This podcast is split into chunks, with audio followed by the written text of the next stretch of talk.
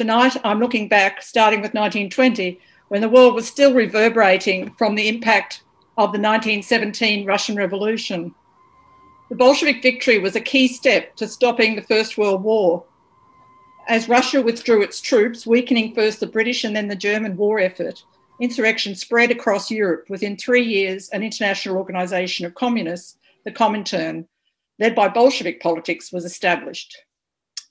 Now, the level of gender and racial oppression wound up with exploitation in any society is a measure of the attainment of human freedom. Revolutionary Russia went further than any country since. Russian Soviets or workers' councils threw out racist and sexist laws and began programs to change material conditions, like the socialisation of key housework tasks like free childcare, laundry, communal kitchens and restaurants, etc. Anti abortion laws were repealed. Homosexuality was no longer a crime. And racism was challenged as Jewish communists like Trotsky took the lead and spread solidarity among Muslim neighbours and other colonised people. Inspired by the revolution, 26 people met in Sydney on the 30th of October 1920 to establish the Communist Party of Australia, the CPA. They came from the many smaller socialist groups that would merge. Basically, they are representing two main t- tendencies. First, the unionists associated with the Industrial Workers of the World, or IWW, and the One Big Union Project. And second, members of socialist groups who are hostile to the reformism of the Labor Party. The Australian Labor Party, based on the trade union bureaucracy, had mass support amongst the working class. While it had succeeded in winning enough seats in Parliament to form government earlier than similar parties in Europe, its leaders had repeatedly betrayed working class people, especially during the war. They failed to defend living standards and unsuccessfully pushed for conscription, despite enormous opposition in the union movement. The new Communist Party agreed on the model of Lenin and the Russian Bolshevik Party. Revolutionary socialists organised necessarily separately from the reformist parties like the Labor Party. They argued that socialists had to organise within the unions and the class struggle and that socialism was only possible through a mass revolution against Parliament and the state, rather than trying to use the state in workers' interests. The CPA became the largest socialist organisation Australia's seen. By the end of the Second World War, its membership reached around 20,000, and nearly 50% of the delegates of the ACTU Congress were communists, with CP officials in control of about 40% of the unions and a strong base among militant workers. So, this talk will discuss the CPA's contribution to working class struggle and then its break with revolutionary politics. I discuss three things the best period of the party's work in its early years, especially the 1930s, then how its Stalinist politics began to damage and distort the party's work from the late 1930s, and finally, how it played a significant role in the union movement despite this, through until the end of the 1970s and 80s. Okay, obviously a lot is left out, but this forum will, will allow plenty of time for discussion for you to contribute to filling in the gaps. In the 1930s, as unemployment rose to 30%, CPA members organised militant struggles among the unemployed and in the trade unions. When the Arbitration Court, the equivalent of the Fair Work Commission today, imposed a 10% wage cut in 1931, the ACTU did almost nothing to fight it. With a federal Labor government presiding over these savage cuts and little opposition from union leaders, the party's denunciations of the Labor Party struck a chord. CPA members formed a militant minority movement within the unions to organise resistance. The party grew significantly to 3,000 members by 1934, with its first dramatic political successes among the unemployed. They won increased unemployment payments through staging dole strikes on work for the dole projects such as the Melbourne Shrine. A strike over wages at Como was led by a rank and file committee of 40 women and men. Wives wrote articles and led militant actions, as well as organising social functions, collecting money and food. Similar militant defiance was applied to fighting fascists and to stopping evictions. The famous David and Goliath battle between 40 police and 18 communists at 143 Union Street, Newtown in Sydney resulted in injuries caused by bullets and batons on one side against stones, iron bars, and chairs on the other. The CPA's emphasis on rank and file control of disputes and militant industrial action helped build key trade unions. in mining, clerical, engineering, construction, maritime, manufacturing. They were all over Australia, from the Wyangala dam builders in New South Wales to Mount Isa mines and in every city. Casuals at University of Melbourne today will identify with the fight for big, big, big victories over seemingly small issues. In the 1930s, North Queensland cane cutters struck for decent soft soap to wash their hands after working. These were early steps in building a huge strike movement among migrant workers to have the rat infested and diseased cane burnt before workers touched it. Other massive battles dominated the mining towns like Wonthaggi and Lithgow and won reforms. So, central to their success were the committees of shop stewards. They were called shop committees, combining union delegates from multiple unions across a workplace or industry, and which built unity at the rank and file level an important lever in negotiations and strikes. The party challenged white Australia, building solidarity with Aboriginal people struggles and led anti imperialist struggles, for example, the crucial solidarity later with the Indonesian independence movement in 1945. Politics mattered. Rank and file leadership based on revolutionary ideas, linking members across the class, building solidarity in direct actions, always linking political and industrial action, which pushed aside official attempts at unnecessary compromise. However, in Stalinism, there was an enormous political weakness.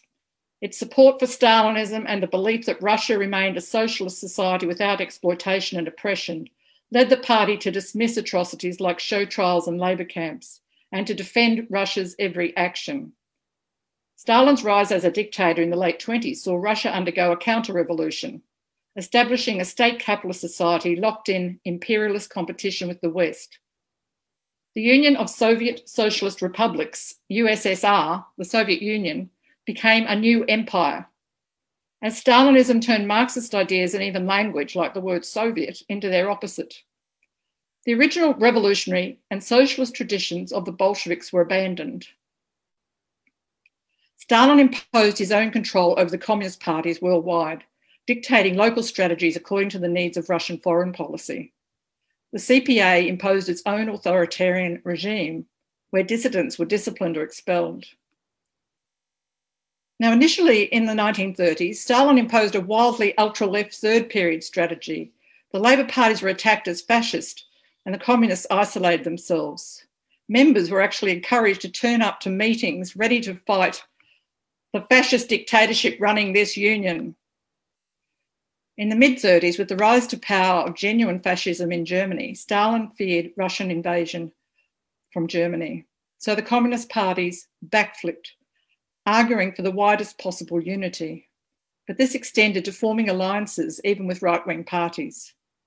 And eventually, their movement against war and fascism became the Popular Front and was used to shore up alliances with anti fascist governments. But this meant the defence of the nation against certain fascist powers like Germany, Italy, and later Japan.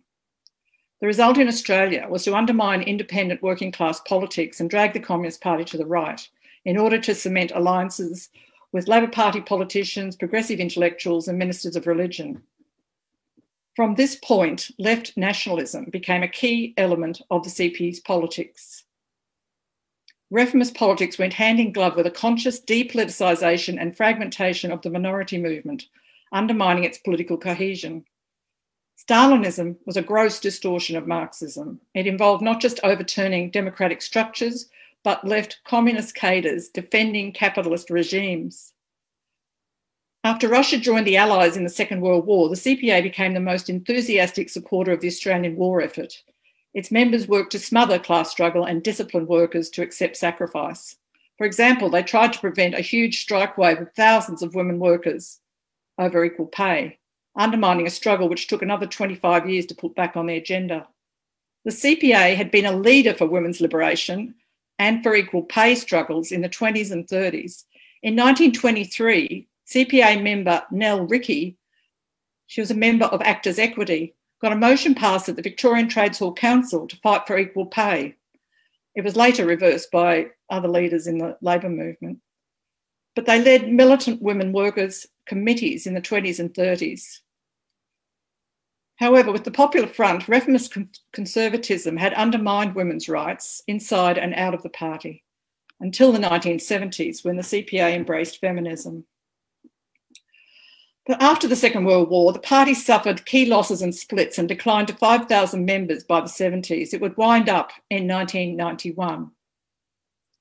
The credibility of Russia as any kind of socialist alternative unravelled over time. In 1956, the Soviet Union President Khrushchev dropped a bombshell denouncing many of Stalin's actions. And the same year, revolutionary councils, workers' councils in Hungary, were put down with Russian troops. Ardent supporters of Stalin left the party to found the China aligned Maoists in 1963, and later supporters of the USSR set up the Socialist Party. That was in 1971. But the majority tried to de Stalinize the party. In August 1968, the party publicly opposed the USSR decision to send troops to crush the Prague Spring Revolt in Eastern Europe. However, in rejecting Stalinism, without an understanding of the anti working class regime of the USSR and Russia, the CPA simply embraced the same kind of parliamentary reformist strategy as the Labour Party. It had drifted a long way from the revolutionary Marxist politics of Lenin and the Bolsheviks. Despite the decline and the defeat of the 1949 coal miners' strike, the party retained a layer of officials and a base of thousands of key union militants and delegates. The CPA was central to most important union campaigns, especially the battle to win back the right to strike. In May 1969, when a union official refused to pay fines under the penal powers and, and was jailed, nearly 1 million workers walked out on strike, making the laws a dead letter. The party led unionists in the movement against the Vietnam War, including the huge Stop Work to Stop the War rallies in May 1970. They backed the 70s social movements for sexual liberation and against apartheid. CP officials like Jack Mundey were behind the Green Bans in Sydney and beyond. Although the party was attacked as being too moderate by the migrant car workers in Melbourne. They helped support the Gurindji strike in Wave Hill, which became a defining struggle in the in the fight for land rights, organising speaking tours and collections across workplaces nationwide. The shop committees were the backbone of a wages campaign, which by 1974 saw the highest strike figures ever. Over 6 million strike days were lost. Strike action matters because between 1965 and 75, we saw a real redistribution of wealth to workers when company profits as a share of GDP fell from the historic level of 15% to 11%. But Communist Union officials increasingly relied on bureaucratic control. The CPA regarded the labour movement officials who sold out struggles simply as morally bad individuals who could be replaced. They did not understand the way that taking a role in the union bureaucracy exerts a conservatising influence on all union leaders. Thus, CPA officials became key collaborators on the Labor Party's accord with the unions in the 1980s, which severely weakened trade union power and organisation and led to collapse in union membership that lingers today. Their left nationalist agenda undermined not only wages but also workers' capacity to fight the very Australian bosses whose industries the Accord strategy aimed to build up. So, since the 1920s, the CP role meant the working class had experienced important victories, but the end result of the party's drift to the right and embrace, embrace of reformism delivered an historic defeat for the movement, and the experience added up to betrayal. 100 years ago tomorrow, socialists in Australia began their own project that started with the October Revolution. It was a clear break with other socialist ideas of reforming society showing that capitalism needed to be overthrown and could be overthrown. The key lesson from what the CPA was able to achieve is about the importance of socialist organisation and the difference that having a mass socialist party with real influence in the unions and the working class can make to the struggle. So today we need to build a new revolutionary party based on genuine Marxist politics that can help lead not just that revival of the workers' struggle we need, but a struggle to replace the capitalist system altogether.